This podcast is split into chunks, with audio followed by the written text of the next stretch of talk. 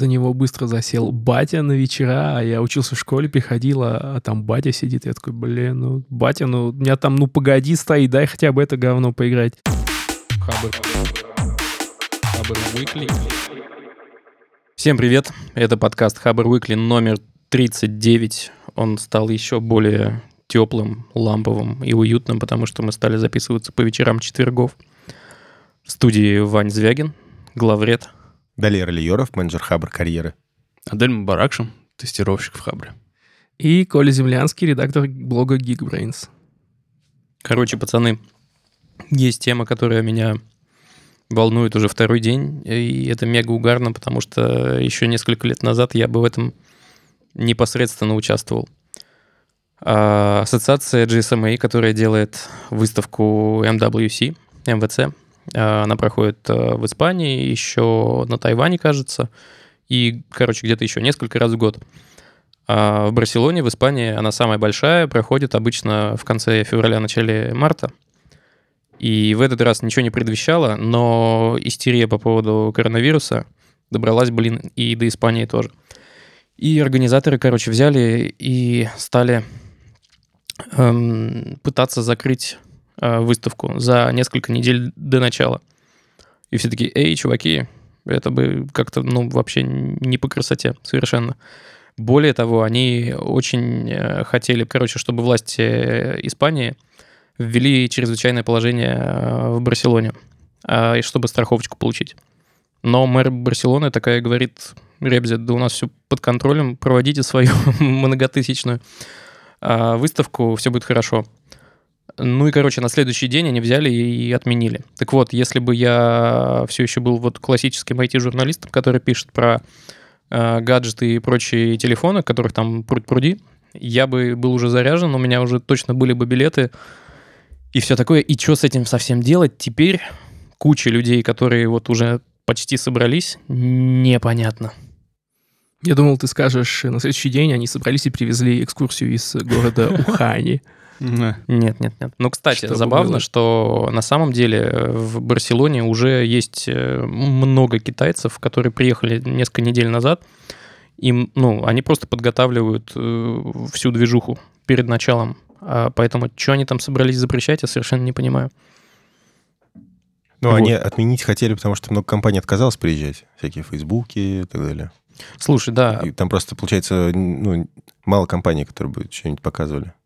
Но на самом деле в основном отказывались. Вот из списка, который они представили, я увидел в основном западные компании. А азиатские компании такие, давай туда ехать, все хорошо. Всякие ZTE, Huawei, Honor и прочие Acer туда спокойно совершенно стремились. Нет, кстати. Нет? Vivo, ZTE и LG отказались тоже. И Sony тоже отказался от участия.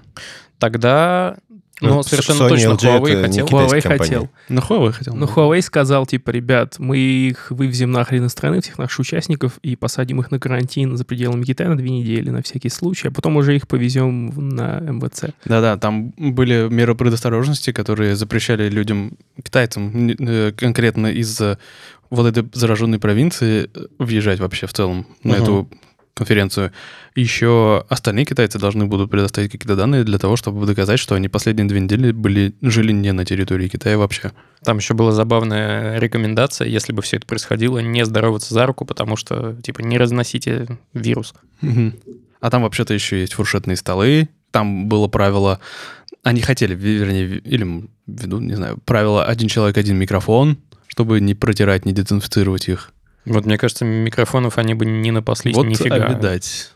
Ну, либо они бы в санитайзер его просто окунали целиком, Не знаю. А, возможно, кстати, э, взлетит тема с э, шоу-стоперсами. На каждой большой выставке есть такая история, которая проходит параллельно, примерно в те же дни. Она так называется, потому что в одном месте в один день ты можешь увидеть все самое важное, э, что презентуют на выставке. И, наверное, на МВЦ обычно тоже так бывает, и, наверное, э, с одной стороны, забавно, что теперь нечего останавливать, а с другой стороны, ну, она может залететь, потому что, типа, выставки нет, но, скорее всего, все основные фичи, все основные продукты будут где-нибудь э, не вот на этой гигантской, гигантском пространстве, называется Фира, а, ну, блин, в каком-то просто павильоне небольшом. И туда натолкается много людей, и все такие, эй, здравствуй, да, давай здороваться за руку. А разве они идут не в комплекте шоу-стоперзы вместе с э, МВЦ? Кажется, тут должна быть шутка про обкашлять вопросики, да. было бы смешно. Да. Но я ее Но уже мы ее уже пошутили, Да, э, да. подготовились, к сожалению. Ну, Уже не так Вот, смешно. да. Вообще, вот, кстати, Лев, который нас записывает перед записью, такой говорит, типа, да хорош, не надо обсуждать эту тему, коронавирус уже всех задолбал, и истерию, и СМИ все нагоняют, и вы тоже СМИ, и сейчас будете нагонять. А мы что, мы нагоняем или нет? У нас такой профессиональный прямо интерес, без всяких эмоций. Да. Но я, как человек, который следил за этим коронавирусом, мне кажется, его нет уже. Могу сказать, что его нет. Вот в СМИ сейчас так много. Это, знаешь, это была такая картинка, где напис- надпись такая, типа, ученые нашли вакцину от э, коронавируса, но не могут его открыть. И там такой маленькая таблеточка бальзама звездочка. Э. Ну, мне кажется, что это, ну, не то чтобы надуманная проблема, но, во-первых, ведь за- за- ну, заражаются люди со слабым иммунитетом. Если ты, вот как Коля наш, пьешь витаминки и вообще молодец, молодой там и все такое, шансов заболеть вообще минимум. Даже если ты заболел, шансов а, умереть тоже, ну, не сто процентов, сильно, сильно ну, меньше где-то, 100%. где-то один к двум, судя по количеству умерших и выздоровевших, а может даже ближе к одному, к, к трем уже. Да, типа. людей, мне кажется, просто пугает непонятность вируса. Они не знают, как он передается, как его лечить. Вот и все. С, с одной стороны, хорошо, что СМИ так прям эту тему раскручивал, потому что это привлекало внимание к проблеме. И проблема вот предыдущей эпидемии в Китае была как раз в том, что э, они не разглашали тайну, и из-за этого была, ну, была паника, была дезинформация. А сейчас, э, когда ты максимум об этом рассказываешь, меньше вот этого страха. Но, с другой стороны, СМИ так, э, ну, побочный эффект СМИ, то, что они слишком много об этом говорят, и возникает все равно паника от того, что этой информации слишком много и слишком э, как-то накалена ситуация. Вот что делать с этим побочным эффектом СМИ, интересно Ну, было вот бы понять. ты- нас это касается напрямую. В частности, вот выставки отменяют, и МВТ не единственная выставка, которую отменили по этой же причине. Многие там какие-то киберспортивные мероприятия от- э, отменяются, любые вообще сборища в целом. Из-за этого якобы угрозы вируса, ну, это не якобы, это действительно, наверное, угроза вируса, да? Из-за этого останавливают производство на заводах, людям дают, удлиняют там праздники Кстати, да, вот Apple, этого Apple китайского уже до сих пор не, не возобновил производство айфончиков. Вот, и Qualcomm тоже, насколько я помню, тоже приостанавливал. про- Ну, они не приостанавливали, они это больше выходных давали рабочим. Ну и да, ну это, это в общем влияет на индустрию в целом. На экономику, я бы сказал, Да и на глобально. экономику даже. Мировую, причем. Короче, поменьше истерите, побольше пейте чая с клюквой, Руки мыть. руки мойте. Э, В России сейчас хорошо, холодно. Да, Это вирус не выживает. Не способствует, да. Бальзам звездочка еще Не раз. болит. Ну, если сможете открыть, конечно. Оксалиновую мазь под носом. Она легче открывается. Да ладно. Но мы, если что, не врачи. Имейте в виду это. Да, мы просто гоним контент. Мы просто гоним. Ладно, давайте съедем на более здоровую тему, наверное, как Давай, щас супер здоровая. Супер здоровая, да. Статья называется «Мне 14 лет, и я совмещаю школу с работой в IT». Она от пользователя Жоры Бугакова, если я правильно прочитал его фамилию. И это совершенно потрясающая история о том, как э, батя вместе с сыном в 7 лет смострячили э, игрушку для котов из Ардуины, к которой было прицеплено две лазерные указки. И это вдохновило э, парня изучать программирование. Он, конечно, столкнулся сразу сходу с C++, что, наверное, был травмирующим скорее опытом. Э, Но батя ему порекомендовал... э, Я уже забыл, как он называется. Scratch. Scratch, точно, да. Якобы. А потом он перешел на Python и JavaScript. И это переросло к тому, что у него, во-первых, было несколько э, проектов, которые он опубликовал на Product Hunt, и они даже стали довольно популярными. Там был, эм, там был какой-то тиндер для покупок, Для составления списка покупок. для списка покупок, да. Ну, довольно любопытная идея, но единственное, я себе не представляю, как я стою у прилавка и пытаюсь вспомнить таким образом, что я хотел купить. Ну, Он это просто- приводил пример не у прилавка, ты открыл холодильник и такой, и ты говоришь, а, черт. Ну да, ну или так. Ну, все равно крутая идея. А, И еще какие-то были у него проекты из разряда... Ну, он игры пытался писать, сайты делать.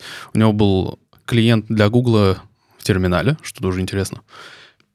А, и любопытное приложение, которое мне понравилось, это когда на вечеринках люди Мгм. спорят о том, э, какую музыку поставить, и он, э, его приложение позволяло добавлять музыку в очередь, а остальные, которые участвовали в этом, они могли голосовать и в итоге выбирать таким образом песни. И, ну, оно, к сожалению, уже не работает, потому что API у Apple Music поменялся. Дальше это переросло все в то, что ему предложили работать... Ну, не сначала ему предложили стажировку в Skyeng, эм, а так как он несовершеннолетний, э, это накладывало ряд ограничений из разряда, что люди до 14 или, по-моему, до 16 лет не могут полноценно вообще работать, и буквально он уделял на это несколько часов. Но, тем не менее, работа была вполне себе интересная. Он автоматизировал какие-то банальные какие-то процессы, помогал писать ботов или сам писал ботов. И, ну, вполне серьезные в целом задачи. А еще мне понравилось, что он э, подался на стажировку в Яндекс и почти прошел, но и как только они узнали, сколько ему лет, ему были вынуждены отказать. Но Григорий Букунов, скажем так, с его с указки Бобука, ему разрешили пройти все этапы собеседования, и он отвалился только на третьем, что весьма достойный результат. Блин, офигительный experience. И Бобук молодец, что дал да, пройти. это, это вот именно ради опыта очень круто, да. Мне как бы не хватало. Вот. И вообще, кстати, вот мы задавались до записи вопросом, чем мы занимались 14 лет, и выяснилось, что ерундой. Но Ну, в основном, да. Мы не жалеем, но, но ерундой. Может быть, не совсем ерундой, но не так насыщенно, скорее, как Не вот такой у насыщенной ерундой, да. автора статьи. Но чем ты занимался? Ну, в- буквально я, вот как говорил вам, я грязь месил, потому что я жил в деревне и занимался деревенскими делами, ну, там, огородом, картошкой и прочим. У меня был интернет э, 20, 20, мега, 20 мегабайт в месяц. Я что-то там пытался делать. Я учился как раз э, писать какие-то HTML-странички, в общем, заниматься веб-разработкой. Какие-то первый сайт свой сделал. Но, ну, играл на баяне, играл на гитаре, учился этому, книжки читал. И все в основном. Ну, ну и мы плюс-минус тоже там по гаражам скакали, не знаю, еще какие-то непотребные вещи делали. Вот мы с Коляном только не обсуждали. Колян, что ты А, делал, что ты когда делал? было э, 14 лет тебе?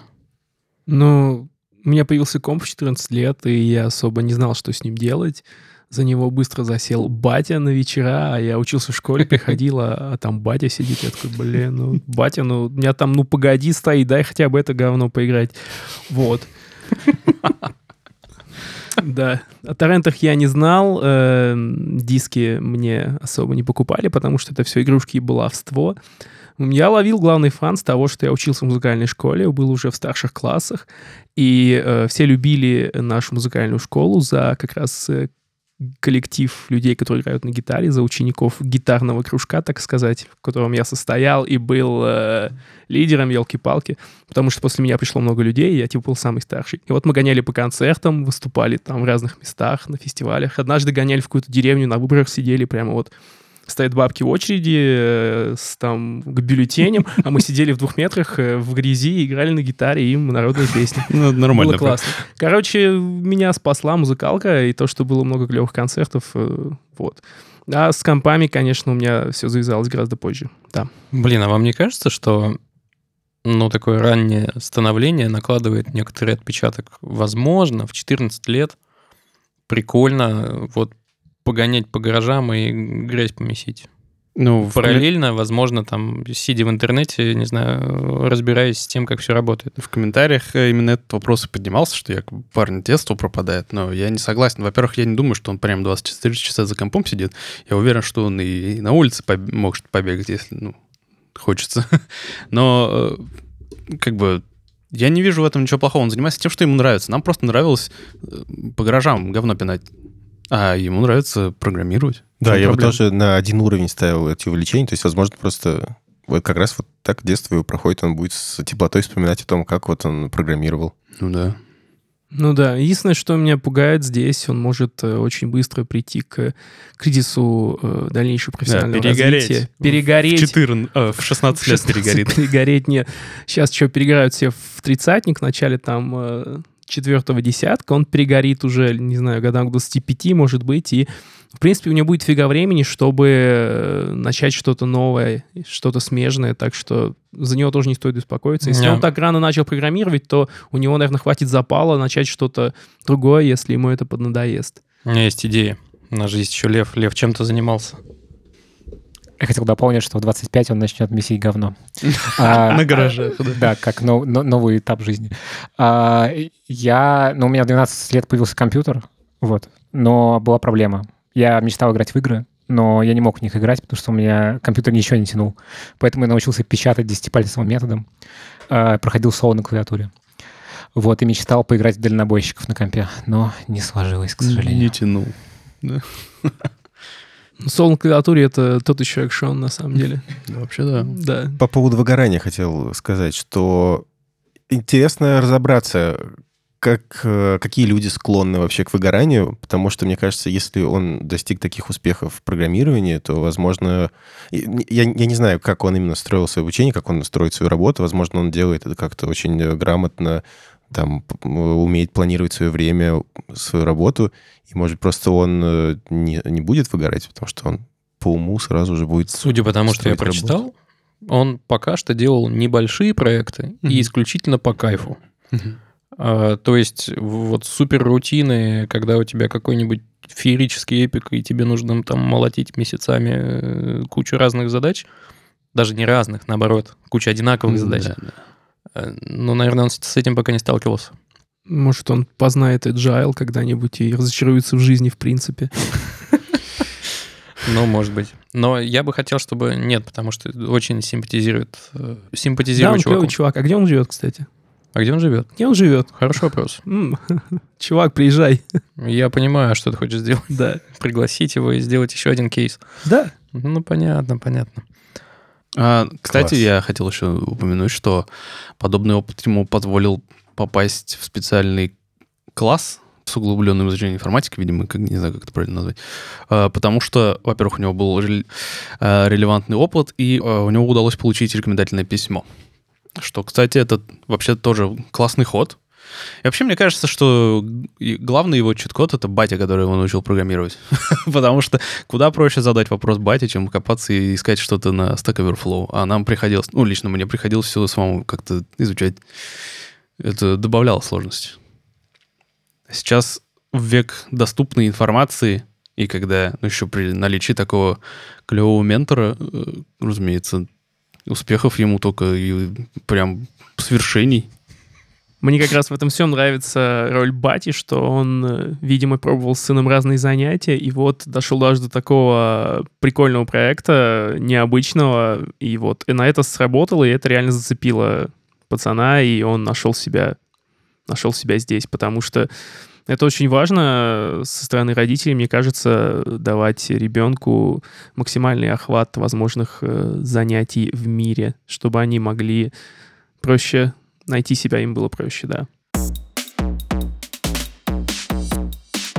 Следующая статья называется «Коллеги, дышите потише.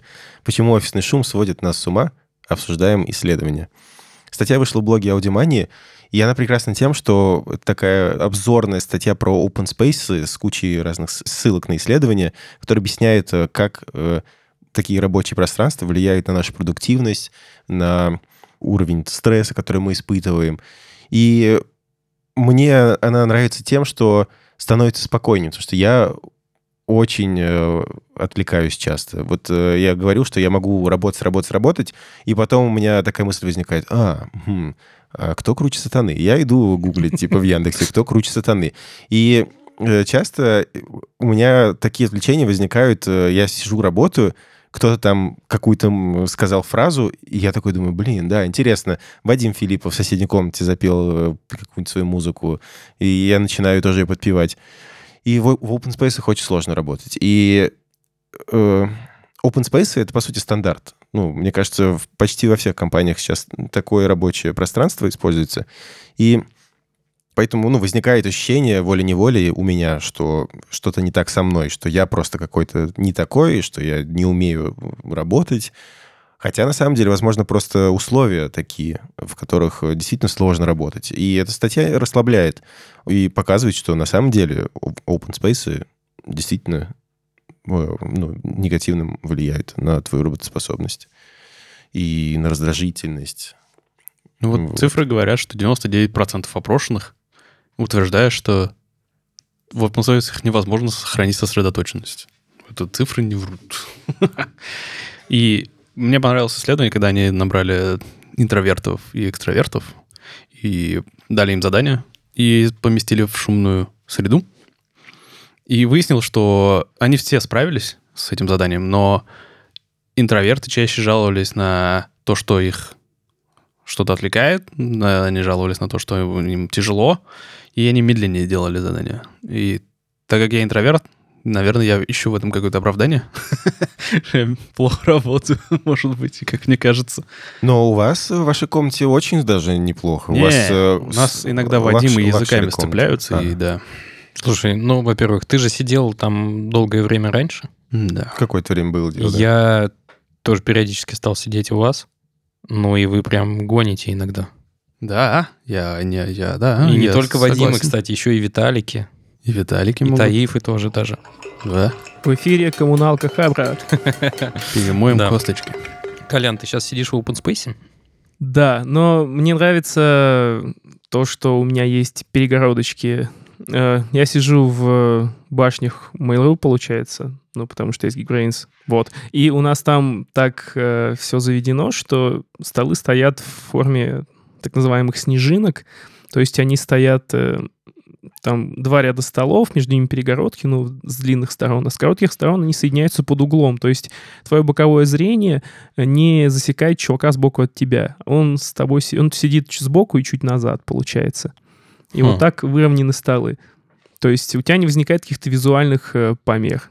Другое дело, что если ты сидишь с наружной стороны, то тебе можно легко заглянуть в монитор, например. Но как бы то, что ты никого вокруг не видишь, это здорово. Подожди, Поэтому у меня а такой так- проблемы нет. Таких снежинок больше, чем одна в open space же? Д- Дофигища. Да, их дофигища. А если говорить про шум? Шум тебя не отвлекает? Э, Ну, нет, вообще, вообще нет. Я привык работать в наушниках, я включаю какой-нибудь э, lo-fi хип-хоп, э, downtempo, э, и мне прекрасно работается. У меня бывший коллега работал в строительных наушниках, знаете, таких, которые Мгм. просто звукоизолируют тебя. Я в полной тишине, получается, сидел. Мгм. Это хорошо. Потому Ну, что я заметил, что я под музыку все-таки хуже работаю. Да, не, неважно, какой с- стиль. Но главное, чтобы без слов. Вот Это если да, какая-нибудь- согласен. Какая-нибудь драмина вообще отлично заходит мне. Прям долбит и долбит. Вообще прекрасно. Да, А, когда попадаются ос- слова, ты начинаешь Да. вслушиваться Особенно если по-русски. Вообще разрыв. И ты в какой-то момент себя, вот как Далер, типа, что-то услышал в тексте, а потом о чем-то задумался и вымрыгнул через полчаса, такой, о боже мой, где я вообще нахожусь? Но при этом open space меня не бесил, когда я в нем сидел. Вот у меня появились недавно наушники с шумоподавлением, и да, я начал замечать, что я просто... ну, Мне удобнее одеть наушники и просто включить шумоподавление. И ничего, не, не включая музыку. Да, без музыки. Я тоже так делаю, просто наушники включаю. Еще я э, в комнате нашей общей всегда выключаю верхний свет и включаю только локально в виде ламп. И Мгм. получается так, что у меня лампы светят и очерчивают видишь, мою что- территорию. Да, я не вижу, что там за лампами, я вижу только то, что в пределах вот э, того, где свет есть. И это тут помогает мне сосредоточиться. Надеваю Да, наушники. вечерами, это вечерами вечером, супер да. лайфхак. Да, еще можно сесть спиной к какому-нибудь, э, какой-нибудь стенке. В общем, создать такое пространство себе. Блин, Ну вот да. спиной к стенке это просто must have. Если я сижу спиной к кому-то, М. я не могу. Вот Хотя Нервозность. сейчас я сижу спиной к Сереге же, но как-то вот мне совершенно не понятно. Возможно, зависит от человека. Но не, вот э, зависит, наверное, вот спиной к конкретному чьему-то столу, окей, спиной к проходу, где все ходят, и что-то, ну не то чтобы все к тебе заглядывают, но меня прям, не знаю, не могу. Мне Вот очень так. нравится, когда есть возможность менять свое положение, свое место в офисе. У нас, например, Да, многие... чувак. Да, у нас многие встают, идут к стене, у стены валяются пуфики, они падают в пуфики и как бы в своем уголке сидят, чувствуют защищенность, потому что сзади них окно. Или, например, на соседних этажах есть э, комнатки интровертов, где можно ну, типа, в уголке сесть в мягком и тоже поработать, хотя мне было бы там работать сложно, потому что это слишком расслабляющая обстановка. Вот. Но когда ты меняешь положение, ты можешь э, подобрать себе э, рабочее место, позицию, соответственно, с твоими там задачами, с требуемым настроем на работу. Как-то так. Еще, мне кажется, важно вводить э, правила в open space про уважение к э, шуму, ну, к тишине. Э, выключать э, телефоны, ставить их на беззвучный режим, mm-hmm. вводить правило, что если у кого-то звенит телефон, ты можешь просто подойти и разобрать его. К сожалению, сейчас все делают неразборные телефоны, но, в общем, отключить звонок. Но я хотел сказать, что вот буквально сейчас до записи мы зашли в кафе, жутко шумное кафе, и там множество людей сидело и в одиночку работало, в смысле. То есть кому-то это, наоборот, нужно. Я, я, я подозреваю, что это просто люди, которые захотели сменить обстановку на что-то абсолютно другое.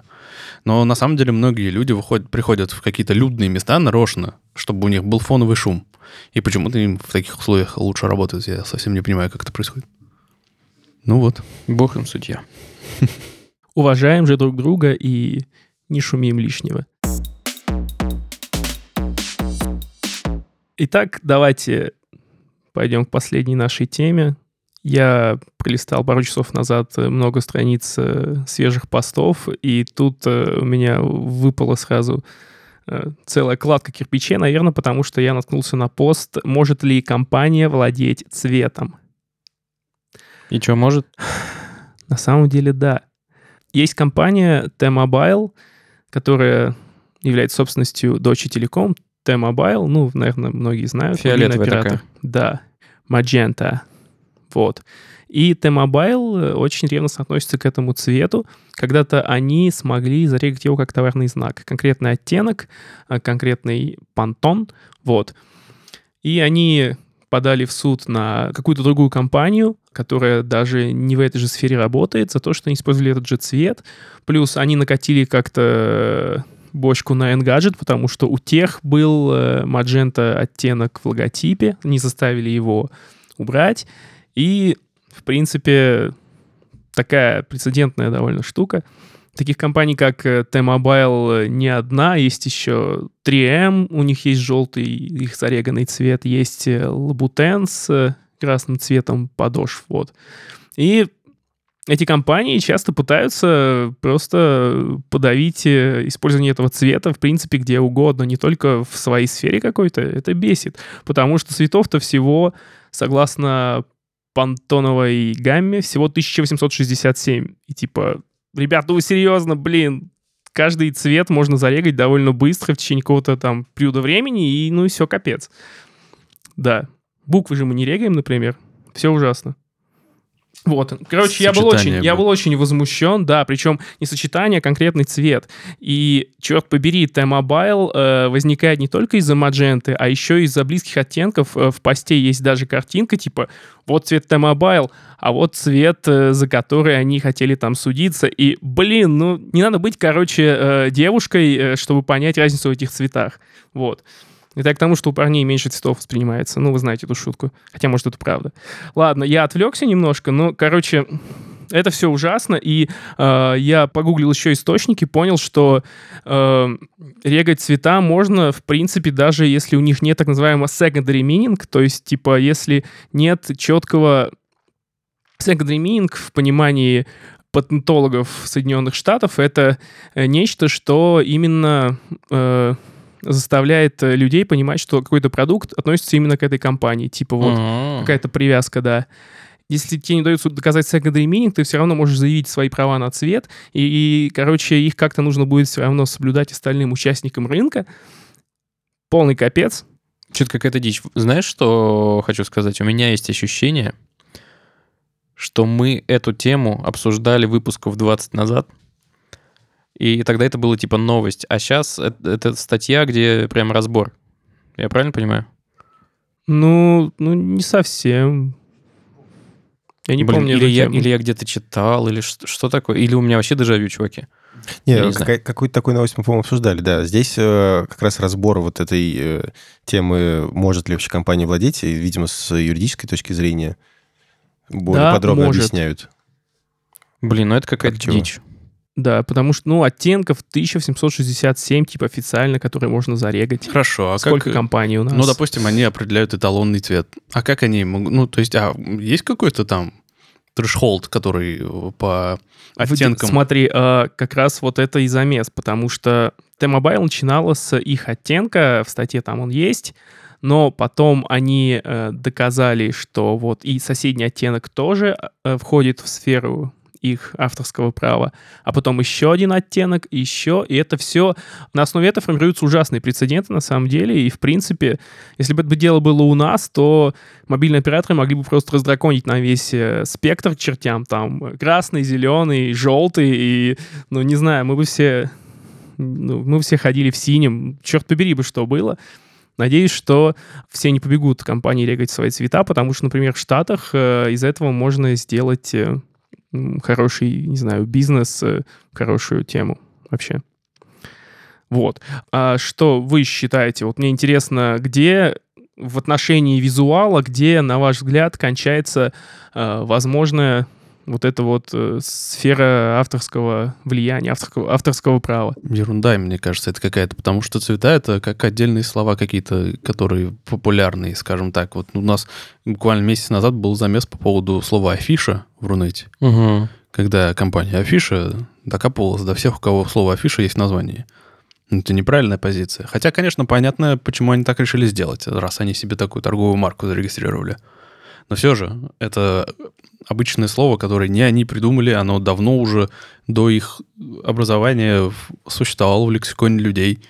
И они, наверное, никаких прав на его не имеют. И на цвет они тоже люди. Ну, то есть никто, мне кажется, не имеет прав. Меня тут больше всего пугает, что в Соединенных Штатах работает э, прецедентная да-да. система судебная, и по следам T-Mobile могут пойти э, много других компаний, может пойти и сказать, ну, ребят, пф, это наша палитра, слышь, отойдите от желтого, зеленого, чего угодно. А вы можете объяснить мне разницу, почему нужно обязательно использовать цвета Пантона? Есть же RGB, и там типа 256, 256, 256. Куча оттенков, разных вариаций, которые просто бери и да используй. их. Бери и патентуй их. Там, мне кажется, на всех хватит. Почему это вот просто какая-то система. Насколько я который- знаю, Pantone является стандартом для печатной продукции. Вот, М. да. Ну, нет, так цветовых пространств много. Другое дело, что, ну, это полиграфия, и это, я так понимаю, что различимо глазом довольно просто все эти оттенки. Там 255, 255, 254 ты не отличишь от соседнего, я думаю. Где бы ты там, на чем бы ты ни напечатал, или на чем бы ты ни посмотрел, а вот эти понтонные оттенки, они, ну, мне кажется, различимы. Ну, их ты всего 1867, и это, ну, не так много, если брать весь спектр. Блин, я предлагаю подкаст этот назвать 1867, и все. Пусть все гадают. Вау. Все такие, а, наверное, исторический.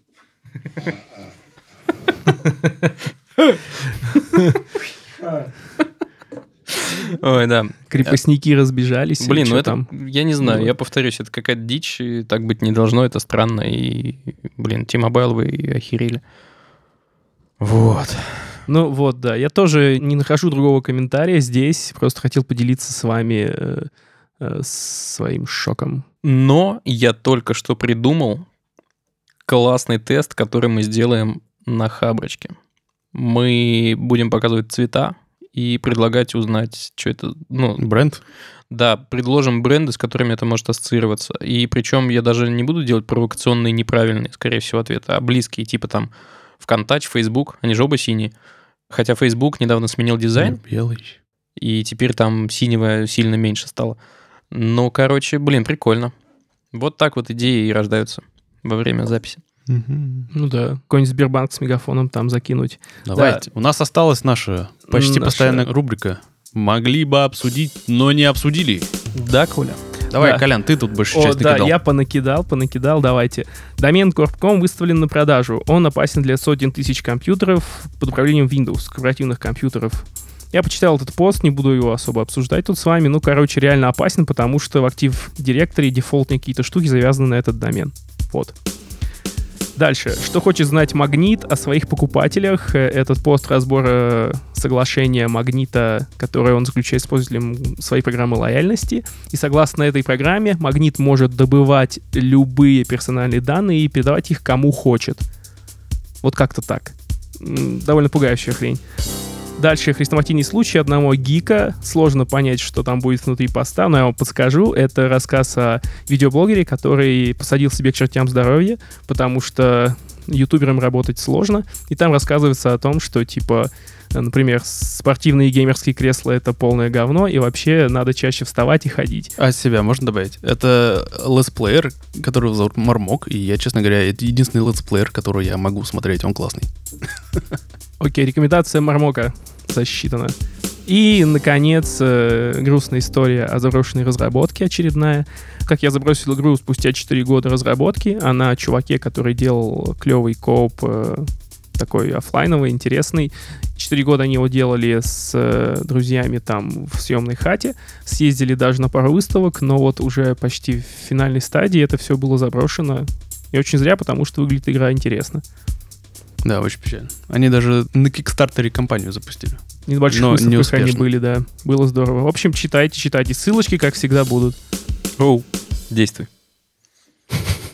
Спасибо, что слушали нас. Э, Спасибо, что оставляете свои комментарии и отзывы про подкаст. Их э, очень приятно слушать, и нас это очень подбадривает. Спасибо, что и критикуйте тоже. Мы учитываем это все. Оставляйте свои оценки, подписывайтесь, приходите в чат подкаста, обсудите с другими слушателями выпуск. И присылайте нам голосовые сообщения, если вам есть что сказать по поводу тем. Мы, возможно, добавим их в следующий выпуск. И свои уютные канальчики в Телеграме тоже присылайте, потому что Сережа из Брянска вот-вот приезжает. Поезд э, прикатывает через неделю. И последнее. Пока мы записывались, я успел э, в сторис Инстаграма запустить опрос, э, классная ли идея open space или нет, и 100% отвечают нет. Не то чтобы это показательно, но Там один человек? нет, там что-то уже сколько-то десятков. Просто знайте. Пока. Счастливо. Пока. До свидули. Хабр. Хабр Weekly.